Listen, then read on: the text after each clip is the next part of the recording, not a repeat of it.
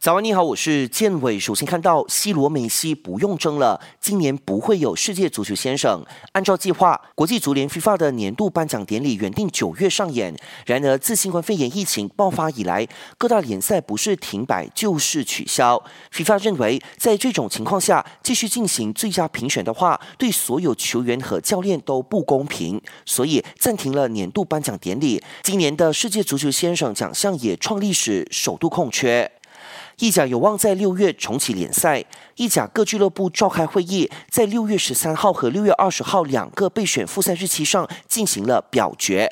绝大多数的球队都不想再拖，倾向在六月十三号重启联赛。不过，这一方案还需要交给政府进行审查和批准。中国泳将孙杨因为暴力抗检被国际体育仲裁庭判罚禁赛八年，孙杨不服提出上诉。据说瑞士联邦最高法院已经正式受理孙杨的上诉。外界普遍认为孙杨上诉成功的机会微乎其微。